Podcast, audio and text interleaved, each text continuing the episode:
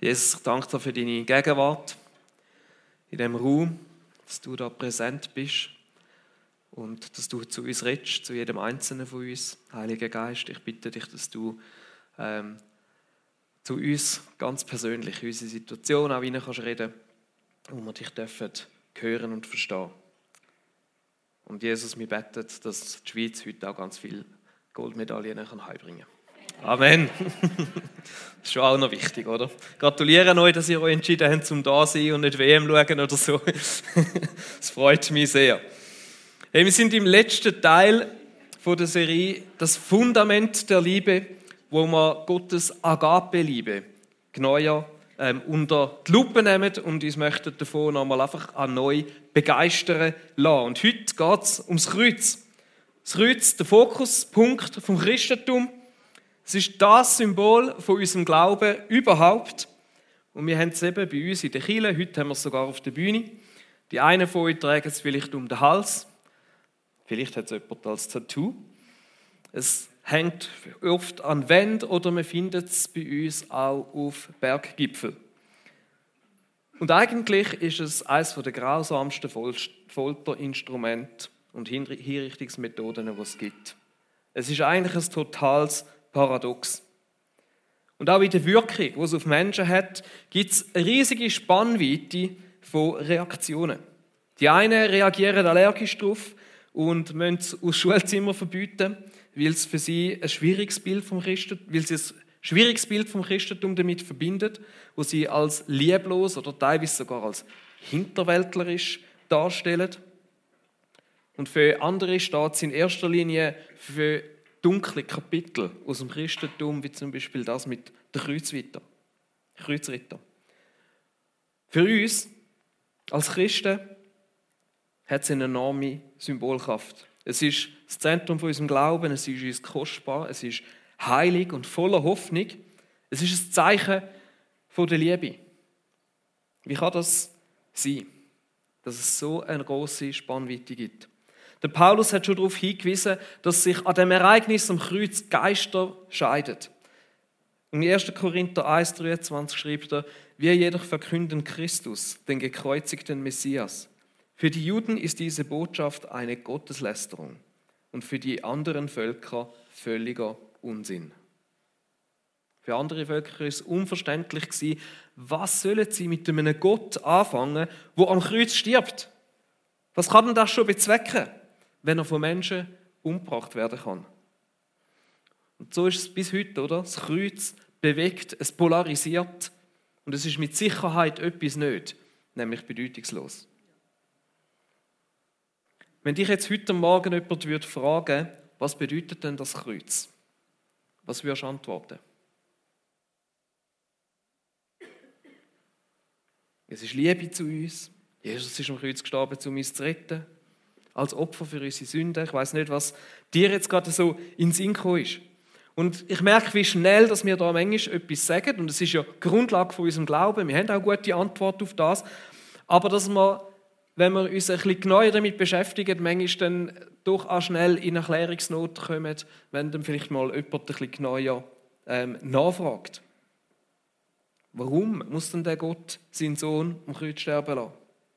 Und inwiefern soll uns das seine Liebe zeigen?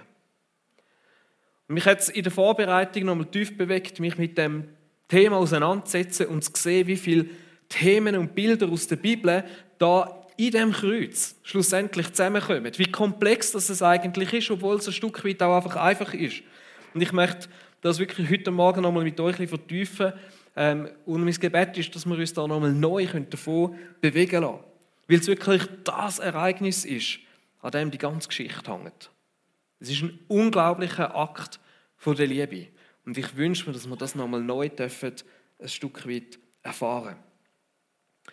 Um was geht es überhaupt? Wenn wir in der Bibel schauen, ähm, wie das Kreuz beschrieben wird oder um was es dort geht, dann sieht man, dass ein Sprach oder ein Bild immer wieder kommt, nämlich, dass Jesus am Kreuz ein Opfer war oder als Opfer bezeichnet worden ist. Also nicht Opfer im Sinn so, hahaha, du Opfer, sondern dass sein Tod ein Opfer war. Im Römer 3, 25 heißt es, ihn hat Gott vor den Augen aller Welt zum Sühneopfer für unsere Schuld gemacht. Durch sein Blut, das er vergossen hat, ist die Sühne geschehen und durch den Glauben kommt sie uns zugute. Da sind einige Begriffe drin, von, wenn du vielleicht schon ein bisschen länger Christ bist, wo du wahrscheinlich schon fest mit gewissen Bildern und Vorstellungen gerade verbindest. Opfer, Schuld, Sühne. Und ich möchte, mir ist wichtig, dass wir die Begriffe ein bisschen genauer auch anschauen, weil ich glaube, es hilft uns zum Verstehen, ähm, was wirklich am Kreuz passiert ist. Warum braucht es überhaupt Sühne? Was meint die Bibel, wenn sie von Schuld redet? Und was haben dann eben die Opfer schlussendlich damit zu tun?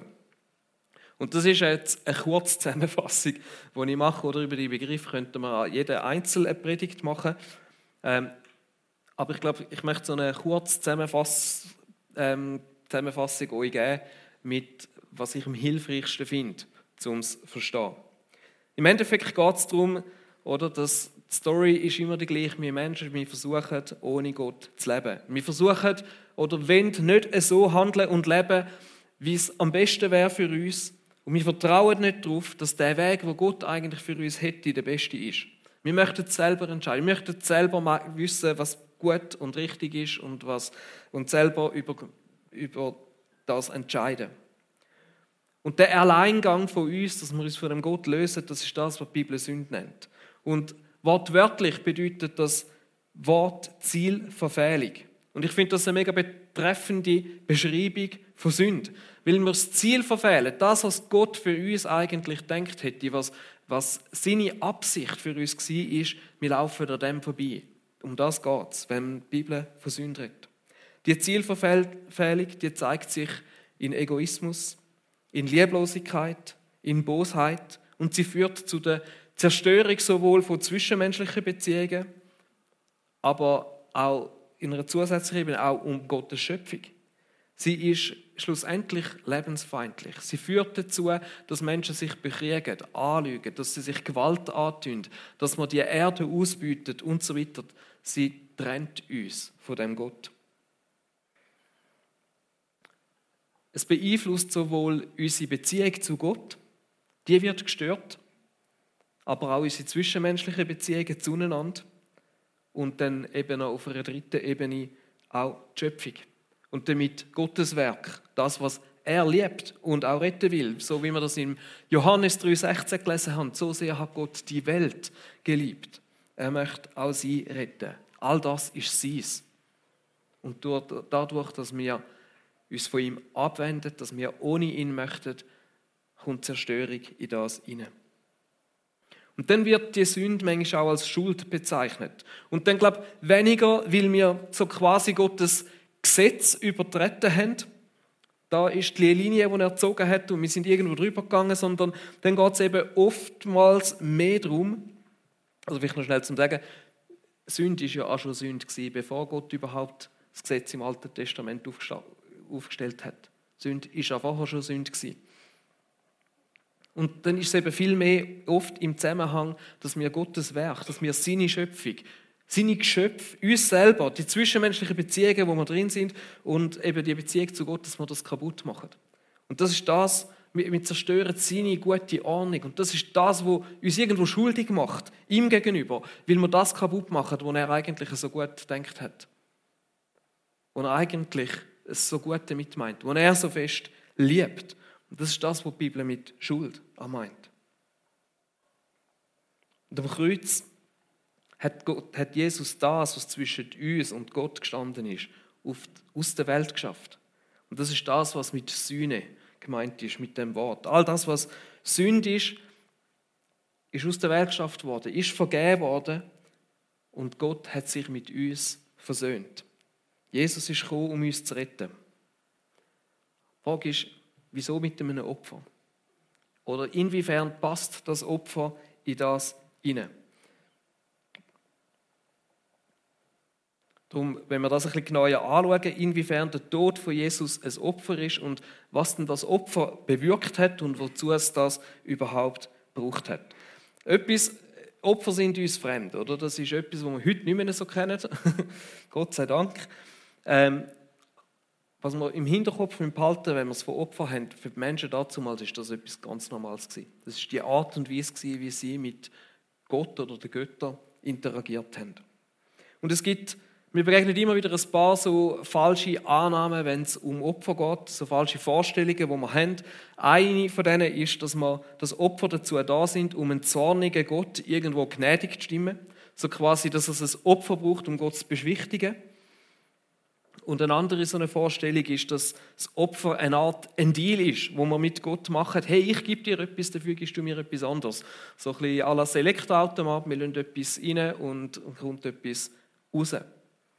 Und die Bibel stellt beide von diesen Bildern in Frage. Sie sagt sogar, und Gott sagt das im Psalm 50, Vers 9 bis 11, dass er unsere Opfer nicht braucht. Er sagt doch, ich brauche deine Opfer nicht. Weder die Stiere aus deinem Stall noch die Böcke von deiner Weide, denn alle Tiere gehören ohnehin mir. Und es geht bei Opfern nicht in erster Linie darum, dass das Opfer einen Einfluss auf Gott haben, sondern eigentlich geht es vielmehr darauf, was das Opfer für einen Einfluss auf uns hat. Spannend ist ja auch, ich sage jetzt das einfach, ich droppe jetzt das einfach so rein, um irgendwo mal ein bisschen weiterzudenken. Jesus hat auch Sünde vergeben, ohne dass dafür ein Opfer passiert ist. Das ist ein spannender Gedanke. Um was geht es denn effektiv jetzt bei diesen Opfern?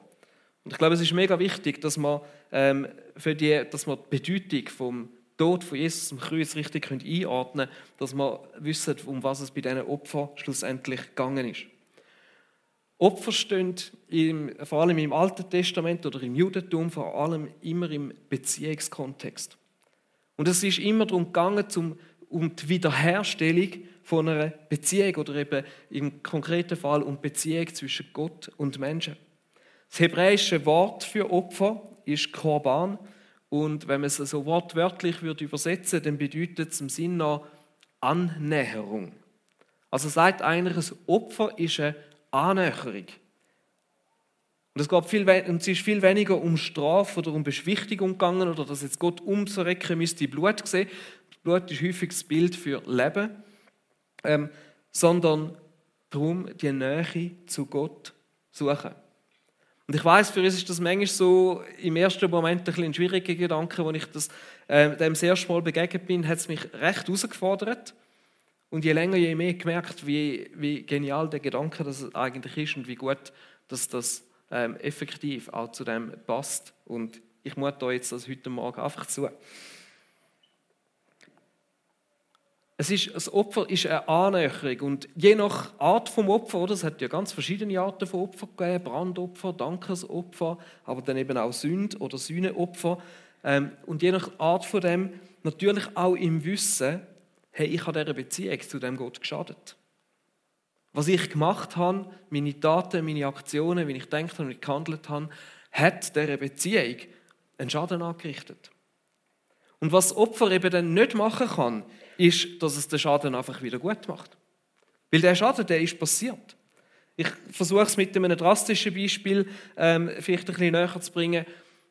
Wenn ein Ehebruch passiert, dann ist der Schaden angerichtet. Und die Tat kannst du nicht mehr rückgängig machen. Da hilft auch ein Strauß Rosen nicht. Oder deine liebevolle Beteuerungen, dass das nicht mehr passiert und dass, ähm, dass es aus Versehen war. Es macht das nicht ungeschehen. Der Schaden ist passiert. Was, das Einzige, was kann helfen oder eben was das wieder kann gut machen ist Vergebung von der Person, wo den Schaden empfangen hat. Vergebung braucht aber auch Reue, es braucht Ernsthaftigkeit, es braucht eine Umkehr, ein Wille, sich auch effektiv zu ändern, sonst wird es schwer zu vergeben. Und in diesem Zusammenhang, glaube ich, ist es, ist es ein gutes Bild, um die Opfer zu verstehen. Weil wenn uns wirklich etwas daran liegt, wenn es jemandem von Herzen ernst ist, zum zu zeigen, dass er bereut, dass er Vergebung braucht, dann ist er auch bereit, das Opfer zu bringen dafür dann bist du auch bereit, etwas dafür zu geben, dann darf es dich etwas kosten. Dann ist es eine Art ein Zeichen darum, dass wir Vergebung suchen, weil wir uns wieder möchten annähern, weil wir in die Beziehung wieder möchten investieren, weil wir möchten, dass die Beziehung wieder hergestellt werden kann. Und so sind Opfer vor allem auch ein Zeichen von der Ernsthaftigkeit und von der Reue, ein Ausdruck davon, dass einem etwas an der Beziehung liegt. Und zu zeigen, hey, ich möchte die Beziehung wiederherstellen. Und ich brauche die Vergebung. Und es ist, es ist mir etwas wert. Ich hoffe, ihr versteht den Unterschied. Zu, wenn es einfach darum geht, das mit, äh, mit dem Beschwichtigen oder einem, oder einem Deal. Und nicht das Opfer ist das Entscheidende, sondern die Haltung, die Einstellung von der Person, die das Opfer bringt. Und weil es eben mehr ist als einfach nur ein Wort, ist es auch ein Ausdruck von, von einer Umkehr. Das sind Opfer. Um das geht es beim Opfern. Und wir bringen das jetzt gerade in Zusammenhang mit Jesus. Das Bild, wo im Alten Testament am deutlichsten mit dem Tod von Jesus in Verbindung gebracht wird, ist das vom Versöhnungsopfer, von dem Versöhnungstag Yom Kippur. Der Versöhnungstag hat die jährliche Versöhnung zwischen Gott und seinem Volk dargestellt. Ein Fest, das sie einmal im Jahr gefeiert haben und wo ein Opfer dargebracht ist zur Vergebung der Sünden vom ganzen Volk. Und nachher ein Fest, dass das Volk mit Gott versöhnt ist. Und da sind wir jetzt bei dem Aspekt, okay, und was, inwiefern nimmt jetzt das, der Tod von Jesus, das auf? Und wie sehen wir das drin hinein? Der Tod von Jesus am Kreuz ist eigentlich der tiefste Ausdruck davon, wie weit Gottes Liebe bereit ist zum Gehen, um die Beziehung mit uns wiederherzustellen. Im Römer 5,8 heißt es, Gott hingegen beweist uns seine Liebe dadurch, dass Christus für uns starb als wir noch Sünder waren. Weil eigentlich wären es ja wir die, wo bei Gott Versöhnung suchen müssten. Im Alten Testament eben durch Opfer. Aber was stattdessen passiert ist, dass es Gott genau andersrum gemacht hat. Indem dass Jesus sich selber als ein Opfer für uns angegeben hat, hat er den größten Beweis erbracht, wie viel das ihm an der Beziehung zu uns liegt und wie weit dass er bereit ist, einen Schritt auf dich und mich zuzumachen. Er macht den Schritt auf uns zu. Er bringt das Opfer, obwohl es mir eigentlich sollten. Du müsst zeigen, wie viel das ihm an der Beziehung zu uns liegt. Der Thomas Weissenborn hat es in einem Zitat gut auf den Punkt gebracht. Ich möchte euch das vorlesen. Gottes Gerechtigkeit fordert kein Menschenopfer, das er in seiner Liebe selbst bringt. Gott opfert sich vielmehr in seiner Liebe, um die Menschen auf den Weg der Gerechtigkeit zu führen. Wir haben dieses Opfer nötig. Wir bedürfen der Vergebung. Wir brauchen Versöhnung. Wir müssen einen neuen Anfang machen. Am Kreuz kommt Gott auf uns zu, obwohl ihn nichts dazu zwingt. Er gibt sich hin. Er vergibt. Er lädt alles auf sich, was uns trennt. Er streckt uns die Hand zur Versöhnung entgegen, geht jeden Schritt, der nötig ist. Und dies alles aus reiner Liebe und Hingabe an seine gefallene Schöpfung, die er nie im Stich lässt. Ich wiederhole nochmal. Wir haben dieses Opfer nötig. Wir bedürfen der Vergebung. Wir brauchen Versöhnung. Wir müssen einen neuen Anfang machen. Am Kreuz kommt Gott auf uns zu, obwohl ihn nichts dazu zwingt. Er gibt sich hin. Er vergibt. Er lädt alles auf sich, was uns trennt. Er streckt uns die Hand zur Versöhnung entgegen, geht jeden Schritt, der nötig ist. Und dies alles aus reiner Liebe und Hingabe an seine gefallene Schöpfung. Vielleicht müssen wir das kurz sacken lassen.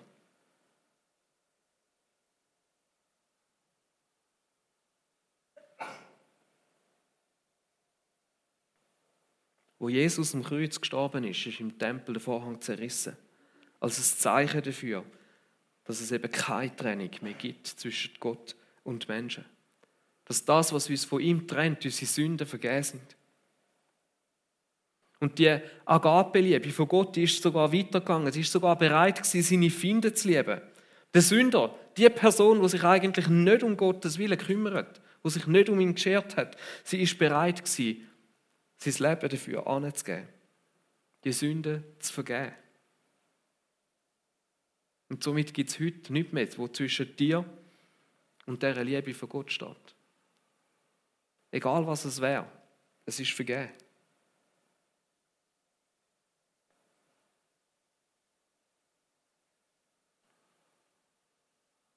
Egal was es war.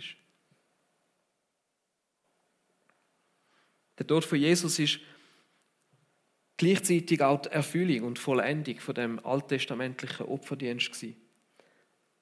Es ist dort um Beziehung zu dem Gott gegangen und Opfer sind die Sprache, die die Leute dazumals, dazumals eigentlich gesprochen haben. Und darum ist Jesus als ein Opfer ähm, gestorben, um uns zu zeigen, wie viel das immer der Beziehung zu uns liegt. Und es ist aber auch ein endgültiges Opfer gewesen. Ein Opfer, das genügt. Ein Opfer, das keine weiteren Opfer mehr braucht. Weil er hat, mehr kann er uns nicht mehr beweisen, wie fest dass er Beziehung zu uns möchte. Es gibt keine Steigerung von mehr davon. Und eigentlich könnten wir jetzt die Predigt aufhören. Ich möchte trotzdem noch zwei Punkte bringen, weil einfach noch so viel mehr in dem Kreuz drin steckt von Gottes Liebe. Wenn wir versuchen, so wie, jetzt haben wir mega drin hineingezoomt, wenn wir versuchen, nochmal so einen Schritt ein bisschen rauszuzoomen und es in den Kontext von, von der Predigt von vor zwei Wochen bringen, wo, wo es darum gegangen ist, dass mit Jesus Gott in seine eigene Schöpfung hineingekommen ist und sich uns zeigt und offenbart hat, dann tut sich nämlich nochmal eine ganz andere Perspektive aus. Im Johannes 1, 9 bis 11 heißt es, das wahre Licht ist der, der in die Welt gekommen ist, um für alle Menschen das Licht zu bringen. Und der Retter von Jesus. Doch obwohl er unter ihnen lebte und die Welt durch ihn geschaffen wurde, erkannten ihn die Menschen nicht. Er kam in seine Welt, aber die Menschen wiesen ihn ab. Und das tönt, wir haben den Text vielleicht schon x-mal gelesen, und, aber wir müssen mal das richtig vor Augen halten. Jetzt ist Jesus auf die Welt gekommen, um uns den Vater zu zeigen. Gott selber wird Mensch, kommt in seine Schöpfung, um uns zu zeigen, wie er ist, wer er ist und wie fest dass er uns liebt. Und dann, was passiert? Er wird von diesen Menschen umgebracht, wo er eigentlich dazu gekommen ist, sie zu retten. Wie crazy ist das? Was für eine Tragik. Das ist eigentlich eine Unkürlichkeit. Das ist so quasi der, der Gipfel, der Höhepunkt vom Bösen. Es ist, es ist eigentlich das Schlimmste, was die Welt machen kann. Ihren eigenen Schöpfer, wo gekommen ist, sie zu retten zu töten. Gott wird von, denen, von seinen Menschen aus seiner Schöpfung geworfen und so quasi zu Tod gefoltert.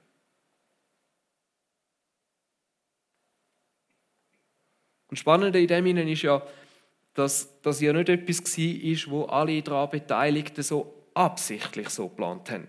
Und das ist eigentlich das Krasse an Sünde, dass wir uns manchmal das auch gar nicht so bewusst sind, was für drastische Konsequenzen oder zu was für drastische Konsequenzen das führt.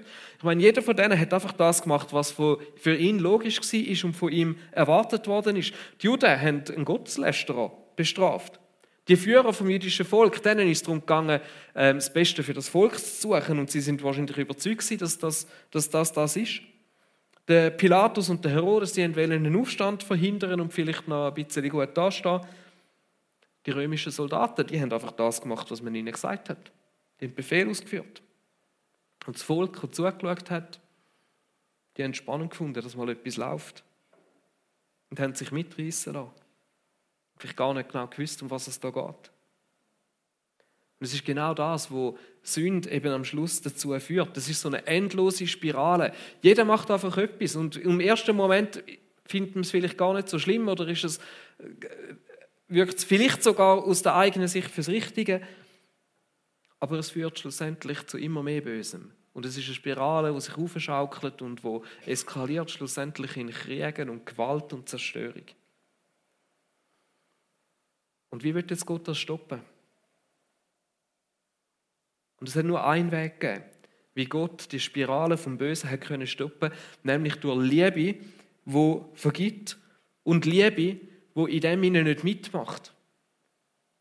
wo weiterlebt, wo nicht zurückschlägt, wo nicht selber etwas Böses reinbringt, wo nicht irgendwo sagt, und jetzt muss ich für Gerechtigkeit sorgen. Und in dem Jesus sich eben darum nicht gerecht hat, nicht zur Vergeltung aufgerufen hat, nicht gehasst hat, nicht bestraft hat, hat er gezeigt, was der Weg ist, wie das Böse kann überwindet werden. Indem er das sich über sich ergehen lassen hat, indem er sich hingegeben hat aus Liebe und am Schluss am Kreuz hat können sagen, Vater, vergib ihnen. Das ist die einzige Kraft, die einzige Art und Weise, die einzige Art und Weise, wo wie, wie der Kreislauf vom Bösen kann durchbrochen werden, wie das Böse kann besiegt werden in dieser Welt. Ohne eine Liebe, wo vergibt, wo sich hingibt, wird Leid, Schmerz, Unrecht niemals gestoppt. Und genau das ist das, was am Bösen schlussendlich ein Ende setzen kann. Eine Liebe, die Unrecht nicht heimzahlt, die auf Vergeltung und auf Gewalt verzichtet. Eigentlich genau das, was Jesus auch in der Bergpredigt gelehrt hat und wo er so bis zum Schluss selber praktiziert hat. Und durch das ist ein, ein weiterer Punkt, wo wir im Kreuz sehen, dass am Kreuz Gottes Liebe das Böse besiegt hat in dieser Welt. Auf die einen Seite kann man sagen, als ein Prinzip, oder? Ich weiß, es ist ein bisschen theoretisch, als Vorbild, wo Jesus uns das vorgemacht hat und durchgezogen hat, was er selber gelehrt hat, aber eben auch auf einer viel größeren, auf einer kosmischen Ebene mit ewigen Auswirkungen für dich und mich. Du kannst eigentlich sagen, das ist der Moment, wo die Menschheit ihre größte Sünde begangen hat, dass sie ihren Gott, wo sie geschaffen hat, ihren Schöpfer kreuzigt und in dem Moment erringt er den größten Sieg, weil er das Böse in dem ihnen besiegt. Und der Sieg hat er errungen, weil die Geschichte am Kreuz nicht direkt fertig war. Weil der Tod von Jesus nicht das Ende war, sondern eigentlich erst der Anfang. Der Anfang von einer völlig neuen Realität, wo du und ich heute ein Teil davon sind. Ohne die Auferstehung wäre der Tod von Jesus zwar ein großartiges Zeichen von seiner Liebe und von seiner Hingabe gewesen, aber das Böse hätte gesiegt. Und erst durch die Auferstehung ist der Tod und damit auch das Böse endgültig besiegt worden. Wäre Jesus tot geblieben, dann hätte er zwar auf Gewalt verzichtet, aber wär, sie wäre nicht besiegt gewesen. Sie hätte schlussendlich gewonnen.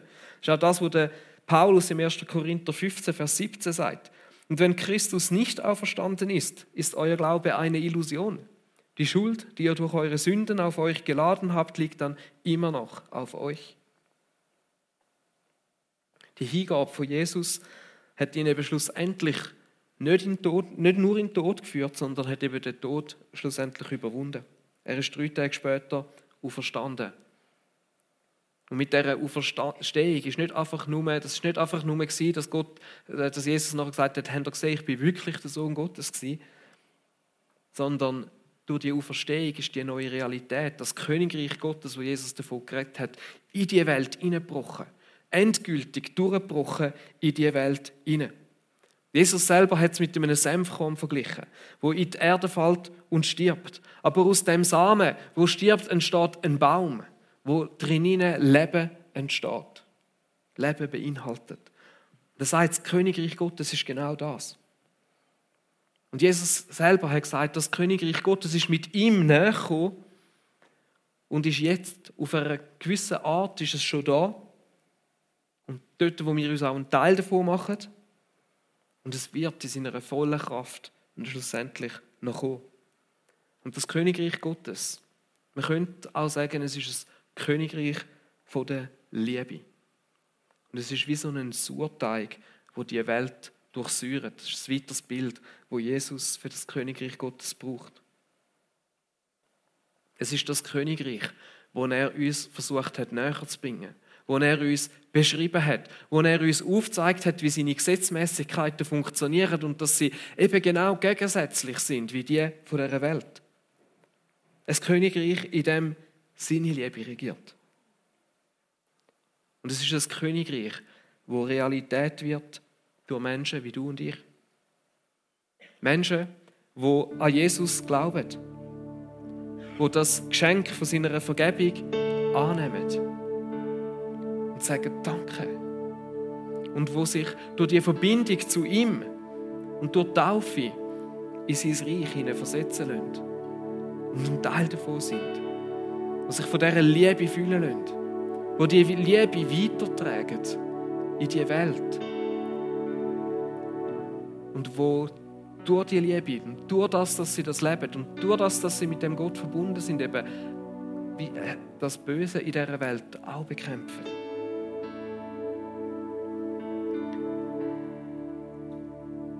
Es ist heute ein, ein theoretisches Thema aber ich glaube, es ist wichtig, dass wir ein gutes Bild davon haben, was ist am Kreuz für uns passiert. Und äh, als ich mich mit der Thematik auseinandergesetzt habe, hat es mich einfach nochmal zum Staunen gebracht. Da steckt so viel drin und ich habe jetzt etliche auch biblische Bilder, die in Bezug aufs Kreuz gebracht werden, äh, gar nicht groß können ansprechen, weil dann wäre es noch länger gegangen. Aber ich hoffe, es ist mir gelungen, dir die Liebe, wo Gott uns am Kreuz gezeigt hat, nochmal zu verdeutlichen. Nochmal näher zu bringen. Und bevor die Predigt fertig ist, ich möchte einfach nochmal schnell in drei Punkte, Punkte dir herausheben, was es für dich auch bedeuten kann. Das Erste ist, dass es nichts gibt, was zwischen dir und der Liebe von Gott steht. Indem Jesus am Kreuz gestorben ist, hat er den Schritt auf dich und mich zugemacht und gezeigt, dass er zu allem bereit ist, bis zum Äußersten zu gehen, um die Beziehung mit dir wiederherzustellen. Und dass der Schritt er schon gemacht hat. Und nicht darauf wartet, dass du noch irgendetwas machst, sondern er hat es gemacht. Am Kreuz sind alle seine Sünden vergeben worden.